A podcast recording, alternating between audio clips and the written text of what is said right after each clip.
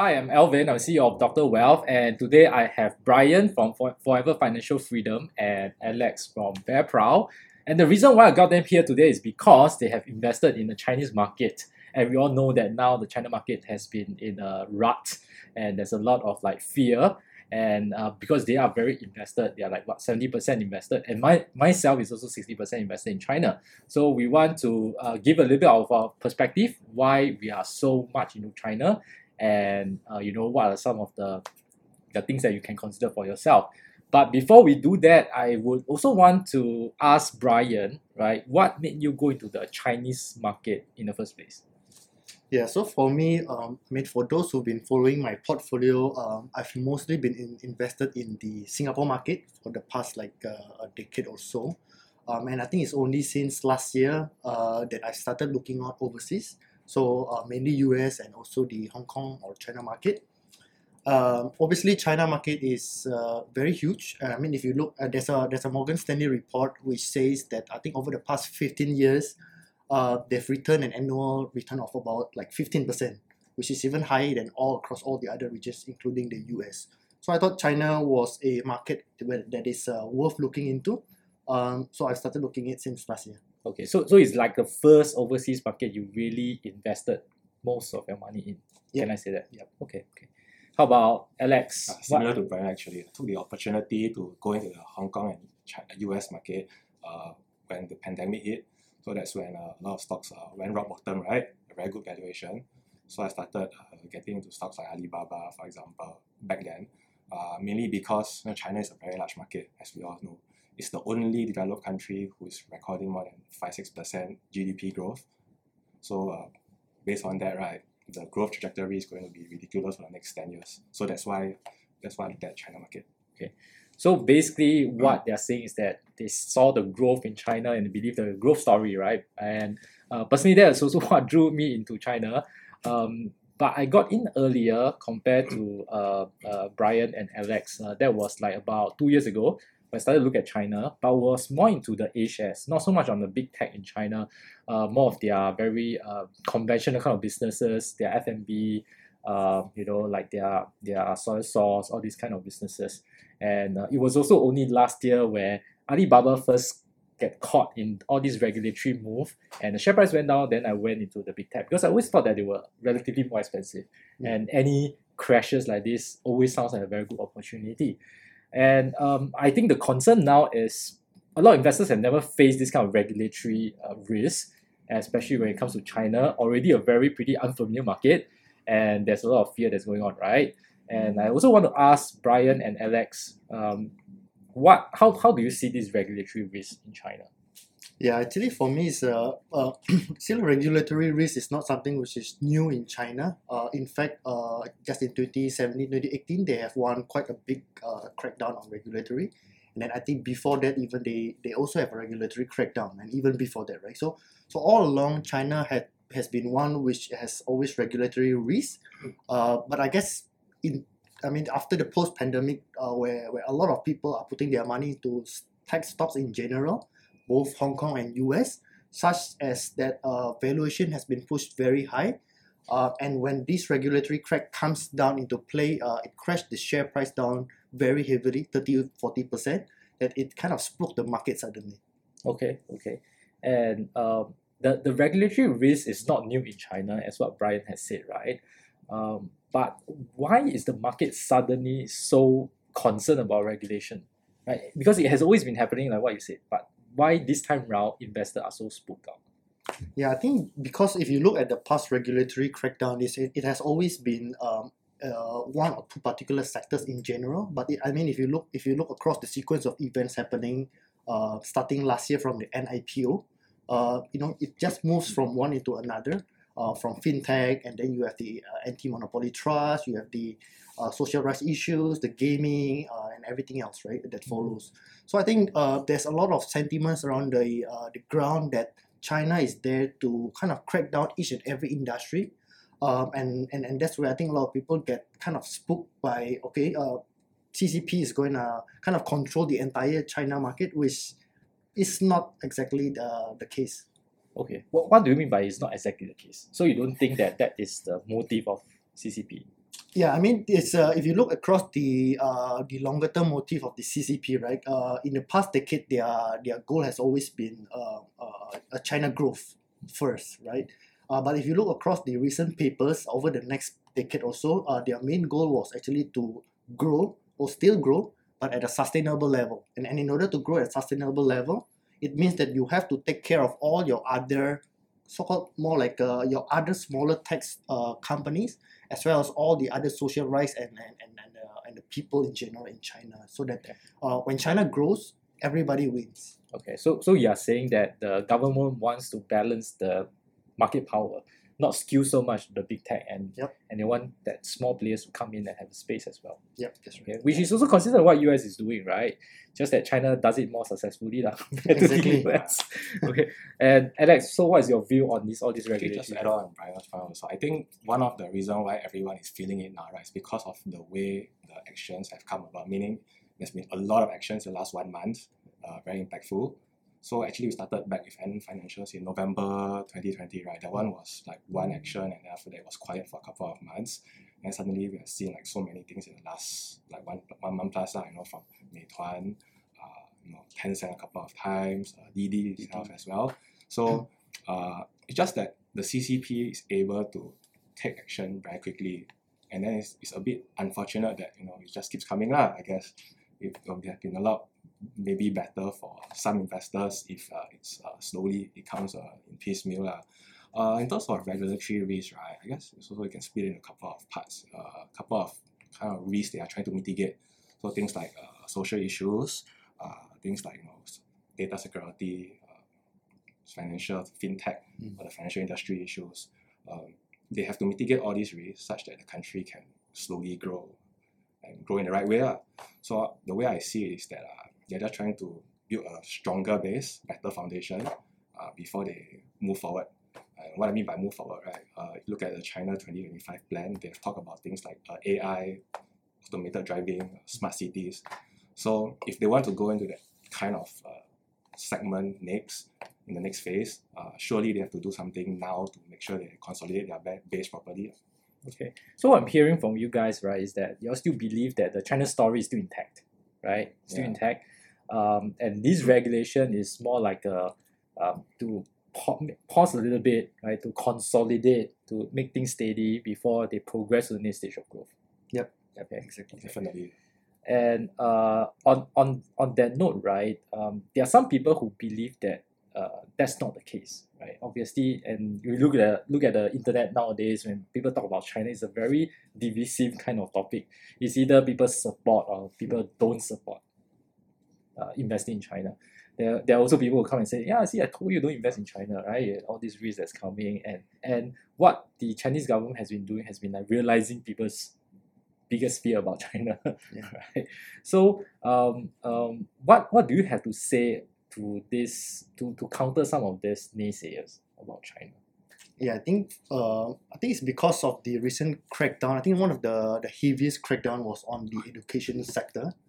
Uh, that one kind of just totally killed the, the entire education Mm. uh, private education sector in China, right? I mean, share price are almost down by 80 90 percent, uh, which is really kind of just push the boundary of uh, of an individual investor.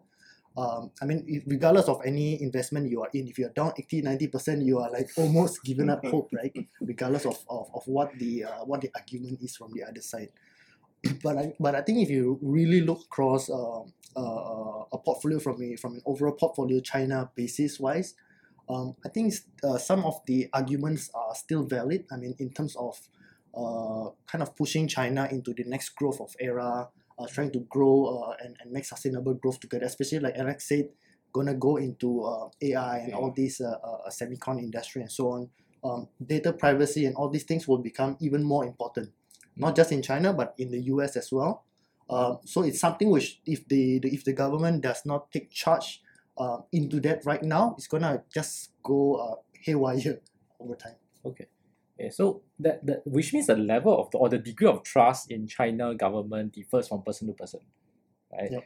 So then I would ask, why do you have that high level of trust in the Chinese government? Maybe Instead Alex can go first. Instead of trusting the, the Chinese government, right?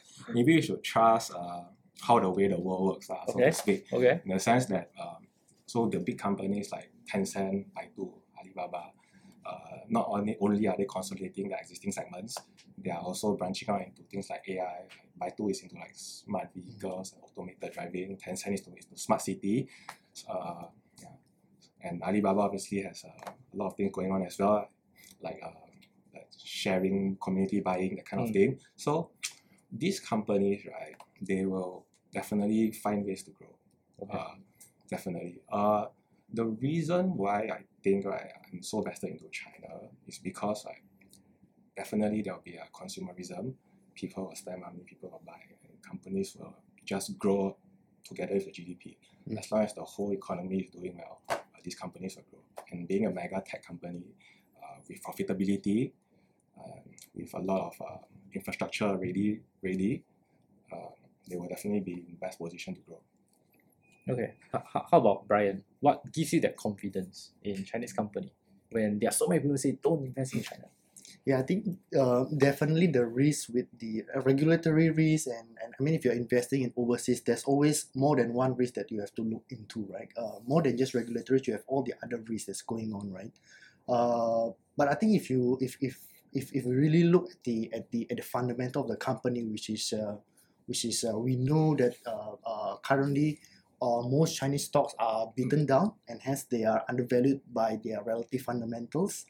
Uh, and you look at the alternative, right? Uh, so most people are saying that you should not be invested more than what, 20 25% in China stocks today. But if you look across someone's portfolio, they are like 100% into US, right? Right? And, and, and personally, I think US market does has its own uh, risk. Uh, don't want to go too much into the US market. But I mean, if you look across the relative valuation and also relative risk uh, into investing in China stocks today at this price, um, your risk reward is not much better if you're investing in uh, US stocks, right? Mhm. You you might not get that sort of returns you are you are seeking out for uh, if you are into the US stocks right now. Okay. Okay. So you are saying that it's not about trusting the Chinese government, but it's about trusting the Chinese enterprises, right? That they are now worth a lot more than their share price is suggesting. Yep. And alternatively, there are just not many attractive investment and US have been breaking new highs and new highs. Um, and you don't know whether you're buying near the top, right? Yeah. And, and also given uh, I think given that the uh, this regulatory risk in China has uh, some sort of history going on, history books that we can we can sort of relate to, right? Uh, so this is not the first time where where China just suddenly do a crackdown. It's something they have been doing all along. So I think it's uh, uh if you, if you play by the history book uh, all along, uh, things are going to come out eventually okay uh, in, in a couple of years time. So uh, you have to really like just be confident in the government. Things might still go wrong, but you have to take in that kind of risk versus rewards. Uh, Okay. I think to add on, what I've noticed is that the Chinese stocks and the American stocks have diverged since the beginning of the trade war in 2018. Right? So now, uh, like Brian mentioned, the US valuations are really lofty, really very high. You know, companies like Tesla, they need to grow for so many years before they can grow into their valuation. And there are other companies who may never go into their valuation. Of course, they're also undervalued companies. Uh, but the China economy as a whole, stock market as a whole, has underperformed. So there may be a, an opportunity where this divergence uh, shrinks or reduces and valuation catches up. So that will be an opportunity for people who believe in this uh, story. Okay, okay.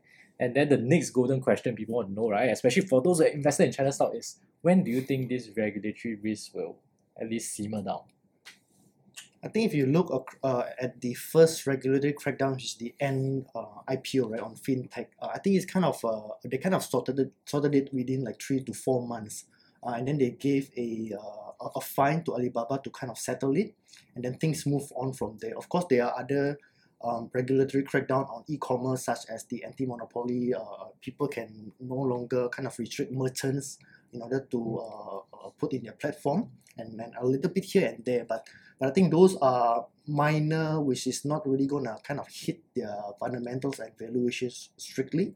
So I think uh, eventually the uh, this entire regulatory crackdown will will move on. Uh, our lives will move on. Their lives will move on, uh, and these businesses which are impacted by the new regulation uh, will comply and eventually they will transform um, and, and, and move on with the with the entire new regulation right? So you're saying that it should die down three to four months later, around that. range. around there. lah. Okay. How about Alex? While I wouldn't give a timeline, I would say maybe also about the kind of time frame, but I think more of what to look out for. So um, these things uh, they come with like regulatory crackdown first, and then subsequently they may ca- come with like positive news. So maybe things we can look out for next few months might be uh, potential acquisitions, mergers, uh, not just globally but uh, locally. That means not just Tencent acquiring some someone in the UK, but maybe some local company as well. So if that goes ahead, that's a good sign. Another thing to look out for maybe is the CCP. The CCP might start uh, saying positive things about the tech companies, uh, bringing back the project, the 2025 China plan, where they uh, talk about you know smart cities again, stuff like that. So then once you can see the kind of theme change, then you know uh, the government is changing from crackdown, uh, moving to more of supporting these companies for future growth. Uh, these kind of crackdowns also tend to occur when the Chinese economy is doing better. Uh, so it's kind of counter-cyclical, and we know that the Chinese uh, GDP data and the PMI data are not that great nowadays. So I fully expect uh, China to start stimulus, or maybe cut the reserve uh, rate couple of months. So all these things would, may point to uh, China uh, releasing the stress on this uh, regulatory crackdown. So I think that's what we can look out for. Uh, personally, I really think maybe yeah, three months to four months. yeah. Okay. So um, you're, you're saying that because of the economic pressure, that the government now has more incentive to lessen that kind of regulatory pressure on the companies. lah. Um, there, there's also talk in the internet, right, that they're giving the viewpoints that um, China is doing all this because they don't want their their population to skive, the Oh. younger generation, right? I probably you've heard of that theme that you know why they crack down on education because they are they are they are studying too hard. Why they crack down on games because they are wasting their time. They should like I don't know train for ping pong or Olympics or what, right? So uh, uh, there are some thoughts that say that oh they are moving into they, because they want their they, they want to advance their technology, especially their hard tech, right? Hardware technology ahead of US. Um, if you can name one sector, probably it's the semiconductor because they're always behind and, and that that all the blacklisting is really hurting them quite a lot. So do you buy the argument such that you know they are regulating all these consumer technology companies? I think it's more because the consumer tech has evolved a lot faster and uh, better than the hardware tech. Like what you say is right. Uh, Semicon is like two years behind, uh, and then uh, they don't have things like AI or uh, automated uh, driving yet. So I think what the Chinese government is trying to do is to build a base, and then move forward. No doubt they have already declared their intentions to invest a lot more in the hardware tech, and actually we can we do see the tech companies going into that direction as well. Uh, so yeah, that's why given time, uh, the big tech will definitely uh, do what the government needs. uh. Okay, so you're saying they're reining them back a bit, lah, right? yeah, in that sense. Okay. Yeah, even I think the recent uh, M&A for, for NVIDIA and ARM, right? Uh, Mm. There's a lot of uh, behind speculation that the, the Chinese government is trying to block the entire deal Mm. Because it's such an important um, strategic kind of uh, uh, place uh, for them. And, and in the event the M&A uh, takes place and NVIDIA brings back home, I mean, in terms of political wise, US versus the China, it might bring might give US a, a very big advantage um, over China in this in this part of the segment. Okay, okay. So you think that is a possible reason, right? But that's not the only reason. Okay. And in terms of like your personal bets, if you can review, right? What are some of your biggest position in China? Yeah, go. So I have uh, Tencent and Ping An. Uh, Tencent being because uh, valuation is low now. I think P is about 20. And uh, so Tencent will release their first half results on 18 August. I think what we should look out for is whether they can continue their revenue growth. So what I've seen so far is that Alibaba, who uh, announced a couple of days back, they have like 34% revenue growth. If exclude Sun Art, their acquisition, I think they have 22% organic growth and a lot of that is coming from all the other segments. So uh, this actually reminds me of uh, how Google used to be as well, where they uh, were focusing on the other segments and were able to uh, push that out. Uh, so why into Tencent is also more because firstly valuations. Uh, secondly, they're actually pretty much like people say they're an ETF. They have 600 over investments globally. So even if China growth growth in China slows down, uh, we will, we should expect the growth uh, overseas to continue, especially because that's also in the Western world where it's supposed to be uh, you know, doing better as compared to China in that sense. So that's why I got into uh, Tencent. Uh, also because Brian got into Tencent, I guess everyone got into Tencent, right? So we just joined in. Uh, Ping An, uh, I think it's quite easy as uh, in the sense that the current P is about seven. Uh, it has fintech, so it has uh, arms like Lufax, arms like One Connect, and uh, of course it has insurance. So I think, if I'm not wrong, China's uh, general population is considered underinsured as compared to uh, other parts of the developed world. They're about half. I think I saw data saying they're about four percent or something like that. So with time, uh, we would expect uh, that to grow as well. And of course, uh, China being China, when an insurer gets funding or my premium, they can put that to good use and get uh, high returns. So that's why I got into uh, Ping An. How about Brian? Yeah, so for me, it's uh, almost similar. I guess uh, the Alibaba is my Mm. top positions uh, along with uh, its competitor JD. Um, JD is also because it has a, a, a kind of much longer runway growth, uh, and they have a lot of uh, segmental uh, like JD Logistics, JD Health, which which kind of propel them into uh, more future growth. So that's on the e-commerce side. Uh, and then the next one will be Tencent. So Tencent is something which I just uh, added like quite a lot uh, in uh, uh, since this uh, um, the recent capitulation. So so back then when when uh, when uh, the regu- re- regulatory crackdown on Alibaba was first announced, I think Tencent was still pretty high, right? It wasn't really affected. It was still trading above 600, and there was really no not much value to to to kind of look at, right?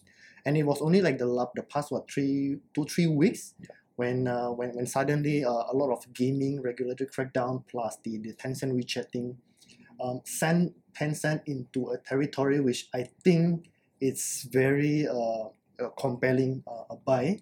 Uh, because if you look across the, the entire Tencent ecosystem, uh, not only they have the entire WeChat ecosystem uh, that's undervalued, but they also spend their entire uh, free cash flow uh, that they generate every year into new new investment businesses. And these new investment businesses are actually worth like uh, easily 2.5 billion on the market cap alone. Uh, so if you if you just add this up uh, it's just incredible that um, the market is actually discounting uh, uh, Tencent so much um, given uh, what I thought was uh, a- pretty minor regula- regulatory crackdown on Tencent's uh, impact. Okay. So you, you are saying that the share price have overreacted to the the degree of the crackdown. Yes, yes. There, there, there will still be, I think, valuation impact, right? Because uh, Tencent is invested in so many businesses like Meituan, uh, JD, and a lot across all more like Tencent Music and so on. That um, all this crackdown will have an impact on Tencent's valuation. Uh, but if you look across the relative, which means the share price has been hit by so much more, it just doesn't make sense. And uh, uh, I mean, history will tell us that usually uh, the market usually overreacts uh, on, on news such as like, like this uh, before it kind of just went back up and then see where the intrinsic value should be at. Okay. So on that point, right, you mentioned that um, yeah, it has a lot of investment. Some of them got hit by the regulations, um, but that is very peculiar to uh, to Tencent in the sense that because they made so many of these investment, um, and then the Chinese regulatory risk, right, can be an ongoing problem for them, right? Because for example, they, they may move to like Kuaishou, then Kuaishou got hit, then Yep, they- their yep, portfolio yep. get hit. Yeah, they exactly. move to Meituan, they get hit as well. They, they move to I don't know Didi as well, they also get hit. right? So almost Okay. any China company they will get hit. So does that mean that you know uh, they will take a longer time to recover? I think Tencent, I almost look it like uh, as an ETF itself. So if you're buying into the uh, Hong Kong iShares, I think tech, uh, symbol 3067, Hang Seng Tech. Hang Seng Tech, right? So it, it itself, it's almost like the top 30 of uh, Hong Kong tech, which is essential almost like a Tencent uh, in, in, in, in replacement, right?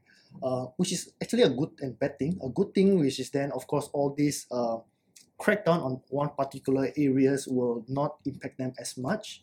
Uh, so yeah, so I thought it's uh, So it's still uh, uh what you're saying is that the share price maybe dropped forty percent, but the valuation of their portfolio probably dropped twenty percent. Yeah, something, Something like like that. Yeah, okay. To add on, I think Tencent is now at uh, valuation is now at the pre-COVID levels.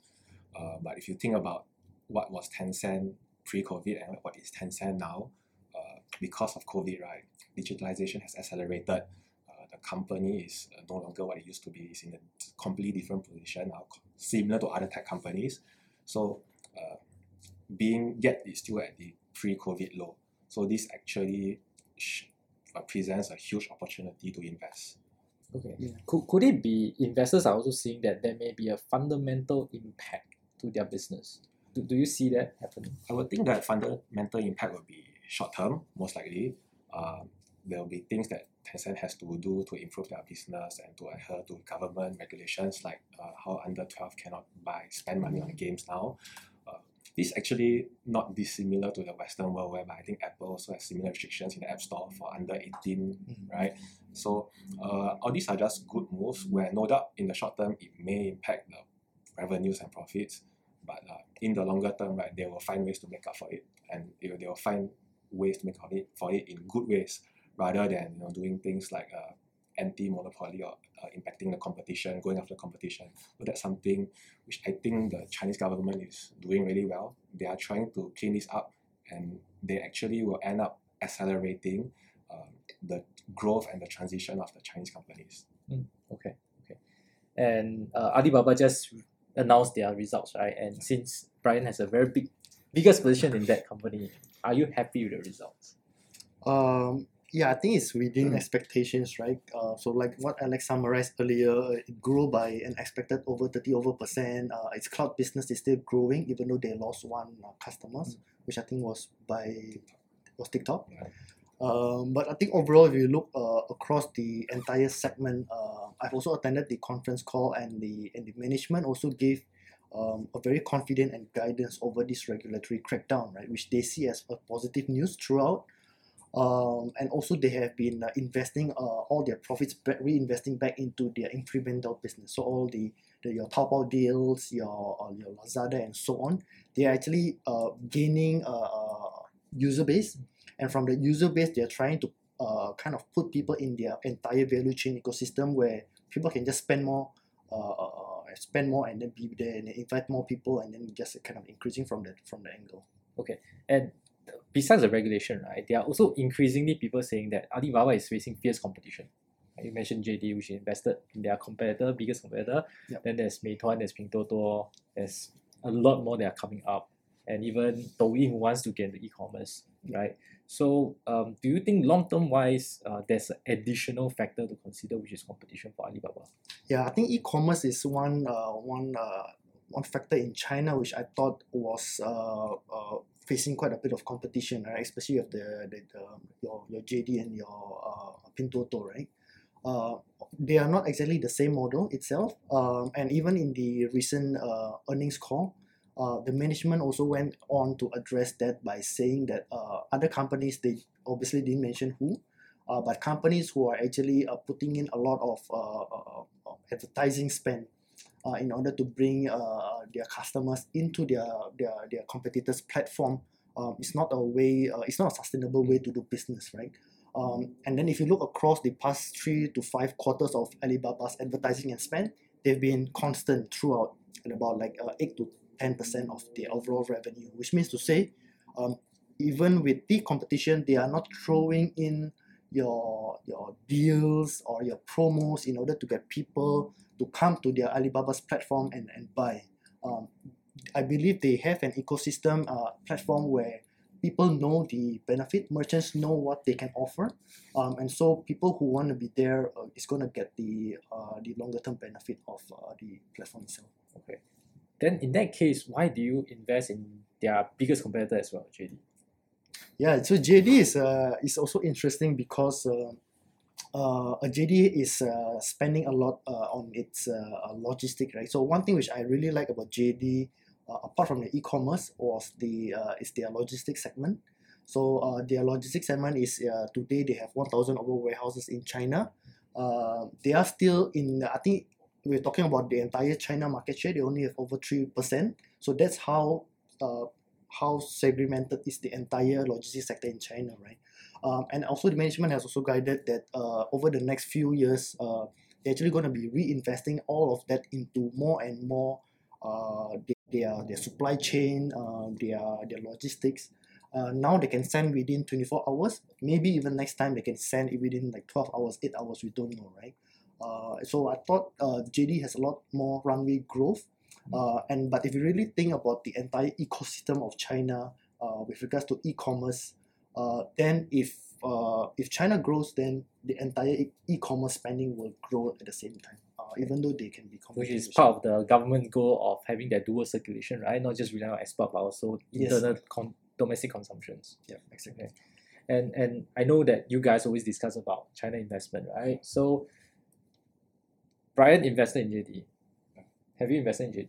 I do not have JD at the moment, but I have Alibaba. So I was uh, listening to the conference call that day as well. I think I was really impressed uh, not just by their revenue growth, but also how they have quickly uh, progressed and moved on from Ant Financials. So the Ant Financials is- issue was in November 2020, uh, and I think in the past few conference calls, they've already indicated um, their strategic growth plans or how they're going to spend money to get revenue. So I think uh, they were queried on the call by analysts as to where, uh, what kind of uh, results have they shown and uh, they've actually delivered uh, significant revenue growth in a lot of sectors like segments like Cainiao, like the community buying, uh, cloud as well. Of course, cloud they lost one big customer, but excluding that, I think the revenue growth is also a huge number. So I think while I'm opposite from Brian, where I think that e-commerce is not really the way to go in terms of China now because it's very saturated. Uh, you don't have just uh, JD, Baba, but you have smaller companies like you know, Pintuo, Tuo, uh, VIP Shop, Mm. or companies like that are also uh, getting different parts of the market. Uh, and I think there's also this uh, report that says that they expect e-commerce to grow at only about 5-6% a year for the next five years in China. So uh, Baba having the biggest market share may stand to have the most to lose. But their other segments are well offsetting and even uh, covering for the other segments like commerce and, and financials. I think that shows that the Baba management uh, has done a really good job in the past six months, reacted really quickly in terms of uh, recovering from uh, these two other segments that are not performing as well. So uh, I think that's one of the reasons why I still have Baba. Uh, JD.com, I view it as a smaller player, which I would love to get into at a right valuation, uh, and also just to need, need to see them uh, kind of evolve and grow. So they have a lot of segments as well, like JD Health, they have JD Digit, which is not listed, JD Logistics, uh, which is which is actually I think about IPO valuation now. Um, what Brian said, they have only three percent of the market share. But the issue for them is that they are still not profitable or just uh, barely breaking even in a lot of segments. Uh, the way they are going to do it is probably to try and take market share or go into uh, smaller cities. Uh, that itself is tougher better. So uh, we always know that the big tech always benefits by being first and by controlling everything, which is why we have all these uh, regulatory issues in the first place. But it's kind of a winner take all game, so which is why I don't have JD at this point in time. Uh, how about Ping An? Do you have Ping An? Yeah, I have a I have a small part of Ping An, Yeah. a small portion of Ping An. Ping An is uh, is one which is more of a very traditional kind of business, right? Yeah. If you look about insurance, about the state banks, uh, from a relative valuation point of view, they are always look cheap. So they're always like uh, trading at single, uh, single P. Uh, the dividends are not so bad. Uh, you get uh, paid like three to four percent while waiting. Uh, but again, uh, uh, there are problems within Ping An itself, uh, especially that now they are transforming uh, into more. So Ping An is, uh, is something which is like a, is, is an insurance company, but going into technology, right? Yeah. And it's not the other way around. So uh, the fact that they are incorporating a lot of technology, uh, being an insurance company, they will need more time to transform. Uh, they are slowly reducing uh, the number of physical uh, agents Mm. uh, through uh, more online uh, uh, online screening, online uh, registration, and, and so on. Um, so so the uh, the past few quarters uh, results uh, and and probably also, uh, also the next few quarters uh, we're likely to see uh, the results coming down or being weakened slowly. Um, but I think if we look across the uh, the longer run, uh, again China is uh, one player which is going to go into aging population. uh, uh, the, the entire lower and middle income is going to grow, uh, move up together with the with the country itself. So I thought Ping An is, uh, is, is one proxy which can benefit from from the entire CCP's agenda push. Okay, okay. And all these regulations, um, pressures, have it changed the way you approach China investments? A little bit yes and no. Uh, yes, in the sense that um, uh, knowing all these regulatory risks into play, right? Uh, uh, as an investor, if today, uh, for example, um, Alibaba is trading at a at a fair value, at a, at a fair value where their intrinsic value should be, with no margin of safety, then probably I will think twice, right? Because you you never know that things might might go bad like this, like what happened, and suddenly which will send the share price down, like uh, valuation down by, by quite a lot, right? But again, if you look ac- uh, across what has already happened, uh, which means that the, the entire regulatory crackdown on fintech and also on e-commerce have already happened, uh, and that uh, uh, I thought now was I thought now is a, is a pretty good time to kind of weigh your risk reward in terms of how much further can it still fall uh, versus how much potential reward can you gain out from uh, this entire crackdown thing. Which you think it's lopsided? It's gonna be yeah, it's definitely way one-sided. Otherwise, we won't be putting a huge chunk of Yeah, our similar to our Brian. I pretty much only got into Tencent in the last couple of weeks. I think towards the end of July. Uh, that's because uh, Tencent fell from like 775 to like you know 430 now. So uh, obviously it's lopsided, like what uh, Okay. Brian has said. Okay, so so the principle of margin of safety is still there. Just that uh, what Brian is saying is that uh, you probably want a bit more, right? Just in case some of these regulatory risks may just come out from nowhere and uh, have a big impact on the share price. Yeah. Okay. And uh, probably the last question, right, is that the, the audience who are listening to us is that uh, they'll be they'll be wondering, right? Some of them may be hesitant. Oh, should I go to China? Yeah, it looks like the risk reward ratio is very good. Um, what kind of advice would you give them? Buy the dip. I think uh, I think most audiences are fundamental investors, right? So taking the fundamental approach and weighing the risk and reward, we know that there's obviously regulatory risks uh, being present uh, and may continue for a couple more months. Uh, but on the other hand, there's so much more that we have talked about in the last uh, couple of minutes, and uh, I think that's why uh, that's what the investors should look at. Uh, of course, if you bought into Ping An at uh, 775, then that's a different ball game where you probably have to wait a lot longer to realize your. Would would you suggest like averaging down? Uh, definitely at this price. In general rule of thumb is that you have you need to limit your portfolio uh, investment to a certain percentage for each shares, and then of course, uh, general rule of thumb again is that you should average down a certain percentage Okay. each time it fails, uh, providing the fundamentals still remains. So like the edutech companies, uh, we are all not sure that the fundamentals still remain because of the fact that they have to go through a transition. We don't know what they'll look up look like in a couple of months. But for c- companies like Tencent, um, I don't think we will see it shrinking in the next few months. More likely than not, they probably continue to grow. It might grow in different segments. So like instead of focusing so much on gaming, they might go into uh, cloud, for example. So we will, so that kind of dynamic will kind of support the investment thesis from a fundamental perspective. Okay. Okay. How about Brian? Yeah, so for me, as, a, as an investors, I feel like we sh- don't, we should not try to catch the bottom, right? Uh, because we will never know when the bottom might be. Um, and for investors who uh, who manage to catch the bottom, they actually have only probably uh, uh, one very small chunk of their volume of their portfolio, which is not, which is like uh, not moving the needle in the entire portfolio. So I thought, um, if you think that the current valuations is um, is, is good enough for you to to to make a, a, um, a proper allocation in the portfolio, regardless of how much this is. It can be like ten percent, it can be twenty percent, depending on your um, comfort and and risk uh, appetite. Uh, then I think today's price uh, is something which you can consider. Uh, I believe uh, uh, from a fundamental point of view, most of these Chinese tech stocks, people know that their intrinsic value and fundamentals is much higher. They are just really afraid of more regulatory crackdown to come from CCP. And, and to be honest, we, we will not know when. No one will know when. And by the time by the time it is so obvious in the in the, in the papers to the investors' eye that the regulatory crackdown is over, uh, you can bet that the share price will have definitely shoot up way higher than it is today. So um, I think waiting for that, uh, people call that uh, waiting for things to stabilize. It's not that easy, right? I mean, if you look across the uh, every other event, including COVID nineteen last year, uh, it kind of bottomed out on the twenty third of March. We are we were still in the very peak of the COVID back then, um, and we won't know we won't know um, that uh, when things are going to stabilize and, and when things are going to recover. So the best opportunity happen when it is scariest, basically. Pretty much.